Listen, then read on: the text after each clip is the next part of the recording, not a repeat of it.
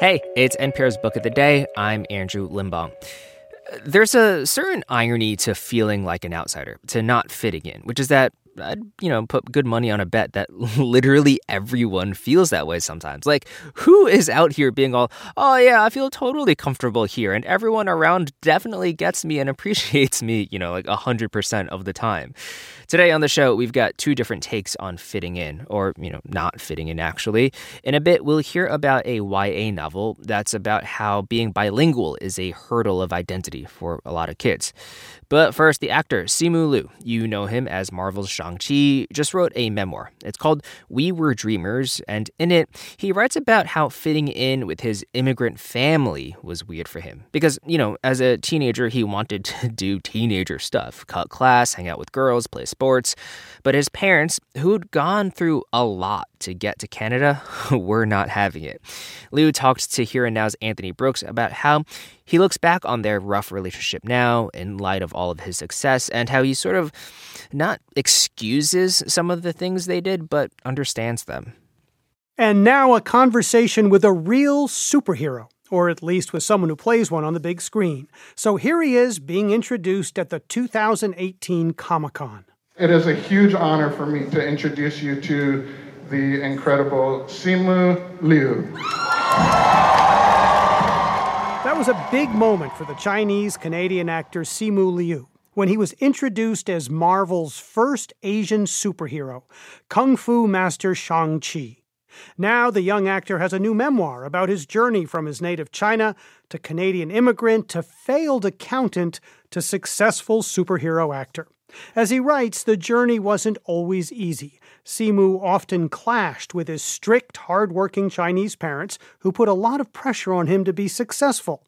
His new memoir is called We Were Dreamers, an immigrant superhero origin story. And Simu Liu, welcome to Here and Now. Great to have you. Oh, my goodness. Thank you so much. Well, there's a lot in this book about your parents. So I want to ask you about them. They grew up in China. Sure. They came of age during Mao's Cultural Revolution. So tell us something about how they grew up and the lives they lived growing up. My parents were born in the, you know, the, the late fifties, early sixties. So they were teenagers at the time that the um, the Cultural Revolution was in full effect. And so one of the main things that happened around this time was the government shuttered universities all across the country. So the path was you would go to high school and then, you know, students would go off into the fields to basically learn the value of, of hard labor. My dad was about sixteen, seventeen. My mom actually graduated and then went off to the fields for two years. There was no guarantee that they would be able to continue their education and through that education, be able to achieve upward social mobility. Um, right. But then in nineteen seventy-six, Mao passed away. And Mao's successor immediately restored the, you know, university entrance exams and restored universities all across the country. So then, you know, my parents both managed to get offers to the same university where they would later meet and fall in love and marry. But they were competing against not only their own cohort, but ten years worth of applicants who had been deprived of a post-secondary education.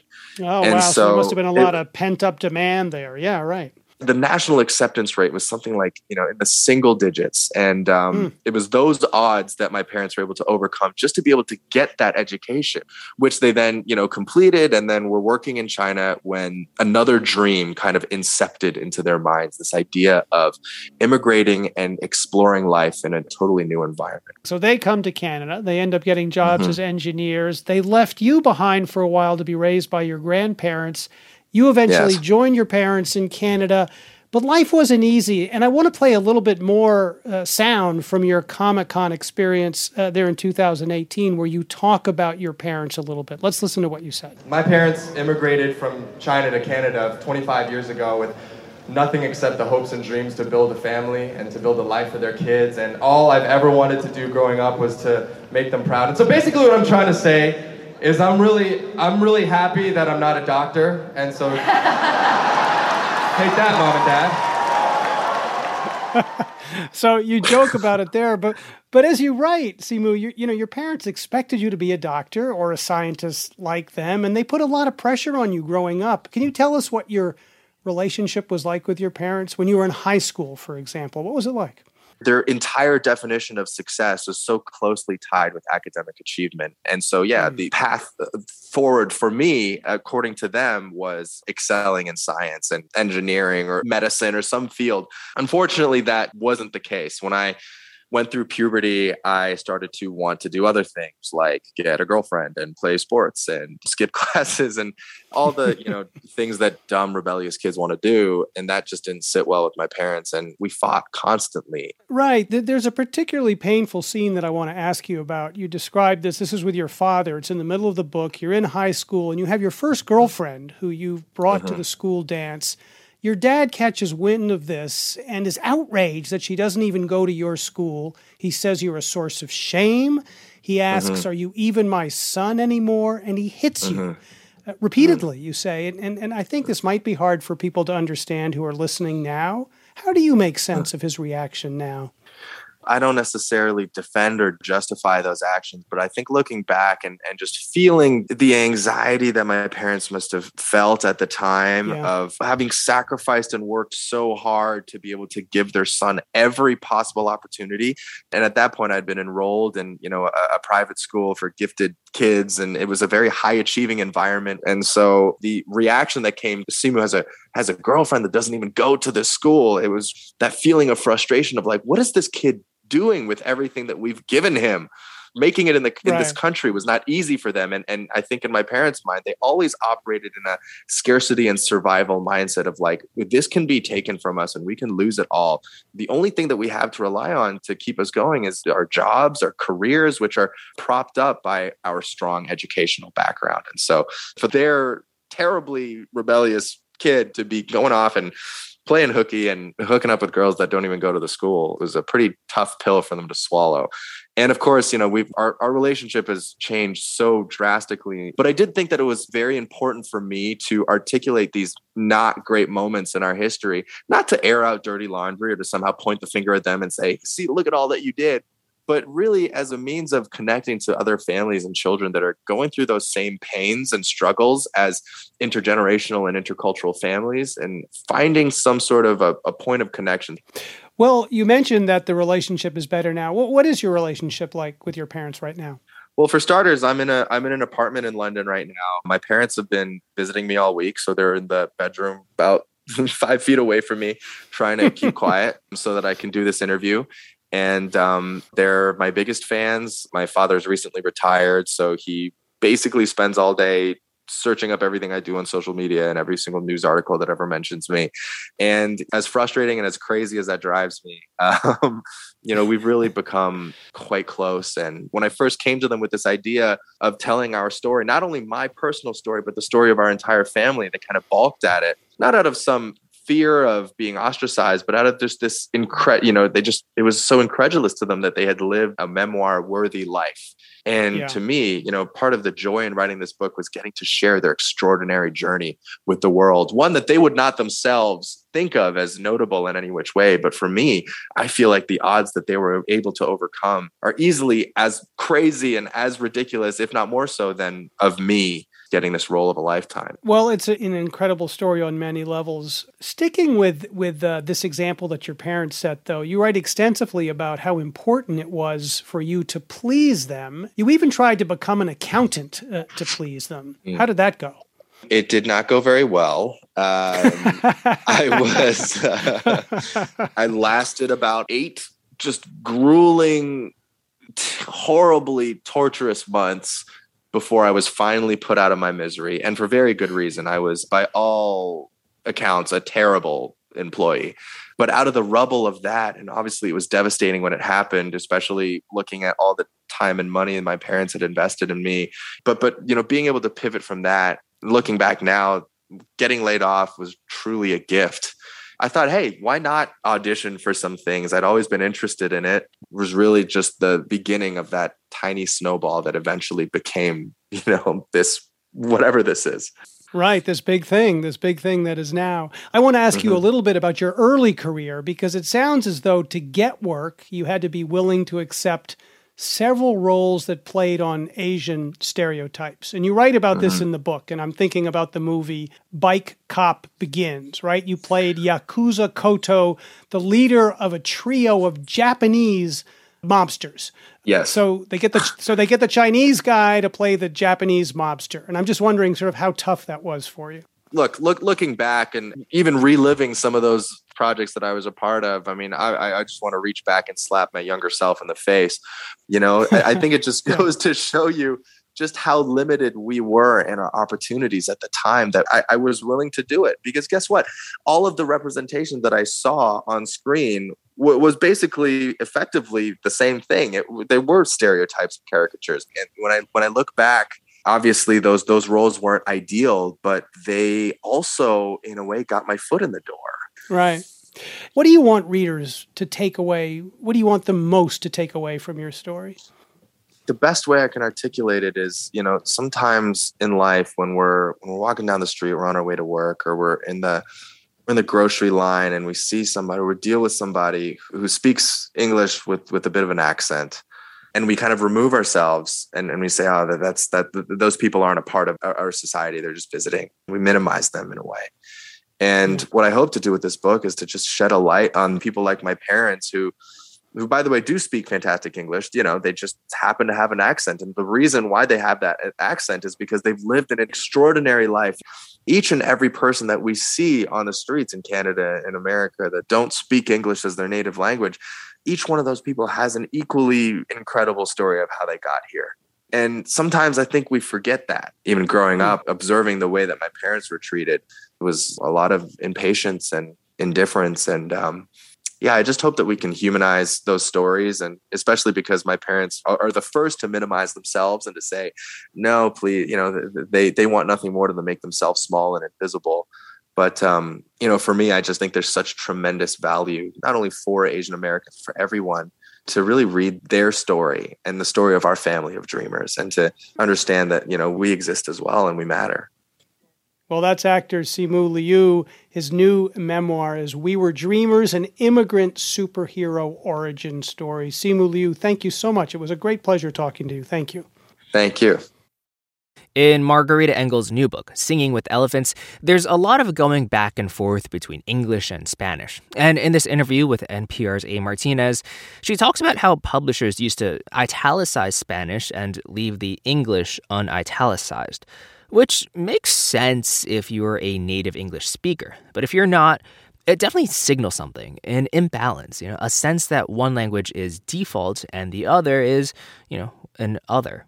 And in choosing not to italicize, to keep both languages, I guess, normal, for lack of a better term, she makes this argument that, yeah, it might be a little confusing for some. But if you listen, really listen to the context and music and poetry of the words, you'll get what's being said. Cuban-American author Margarita Engle explores what it's like to be an outsider in her new novel, Singing with Elephants. Her Cuban-born protagonist, eleven-year-old Oriol, left the island nation to live in Santa Barbara, California. She's learning English. Her playmates are the animals at her parents' veterinary clinic.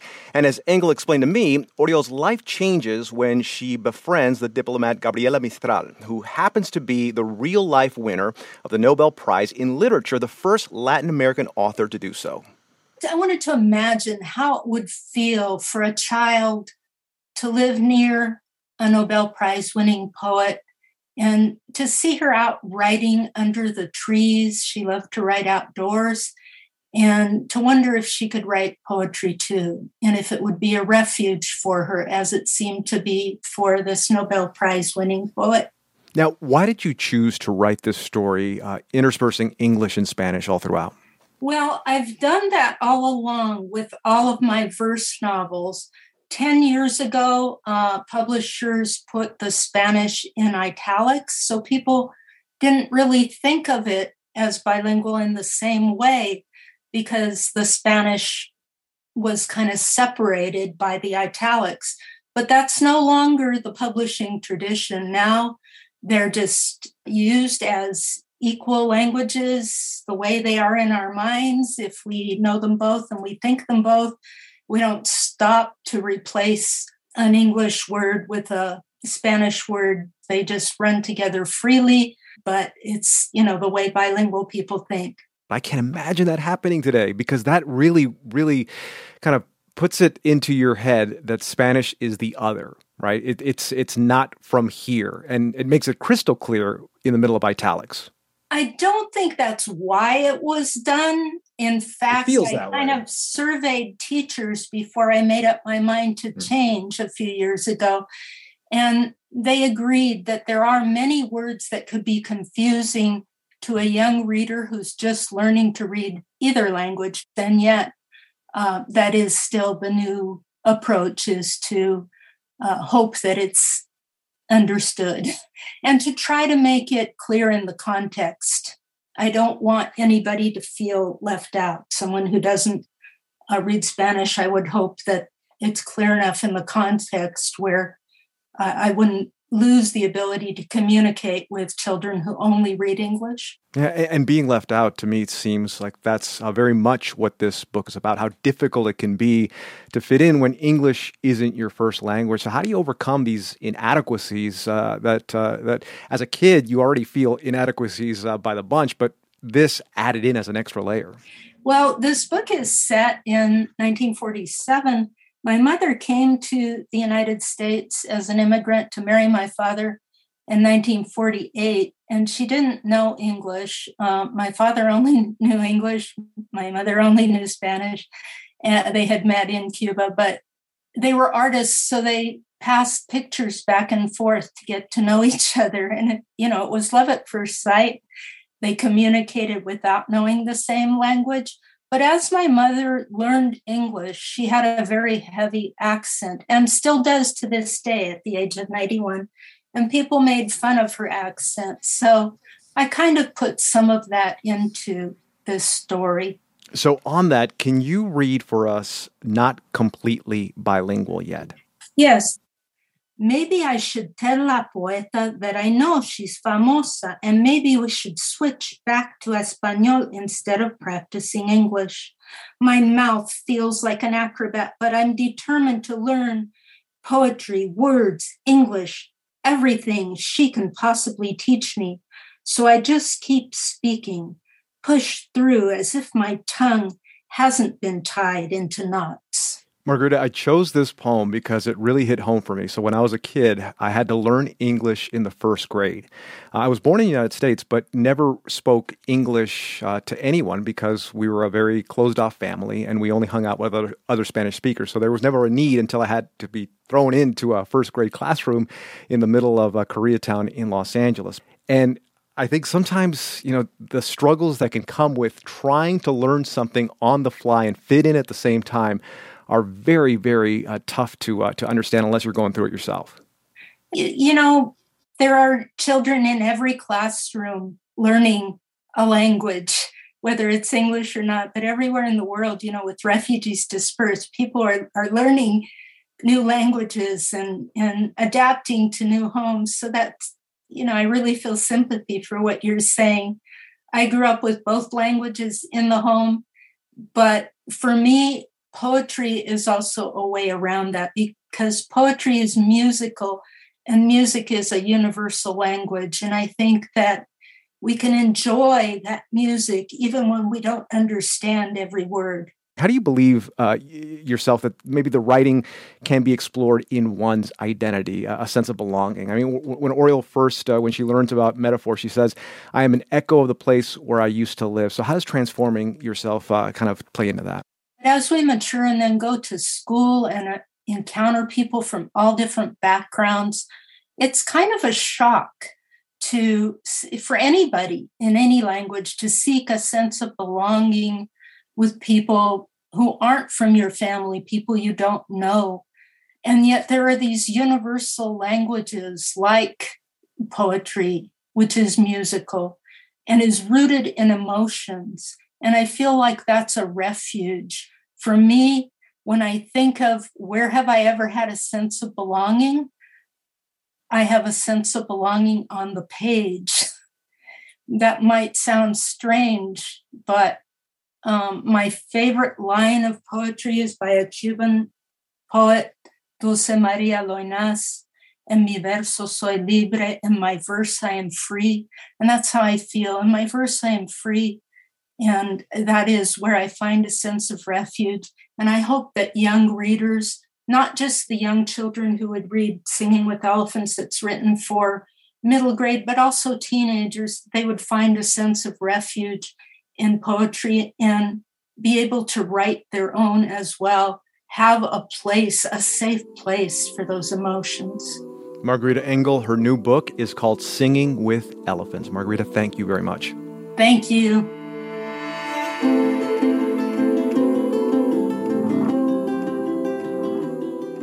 That's it for this week on N P R's Book of the Day. If you want more, you can sign up for our newsletter at npr.org slash newsletter slash books.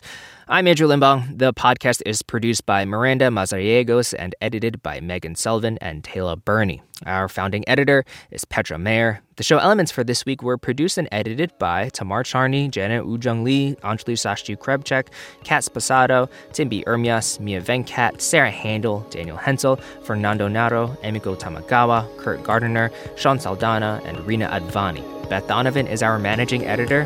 Thanks for listening.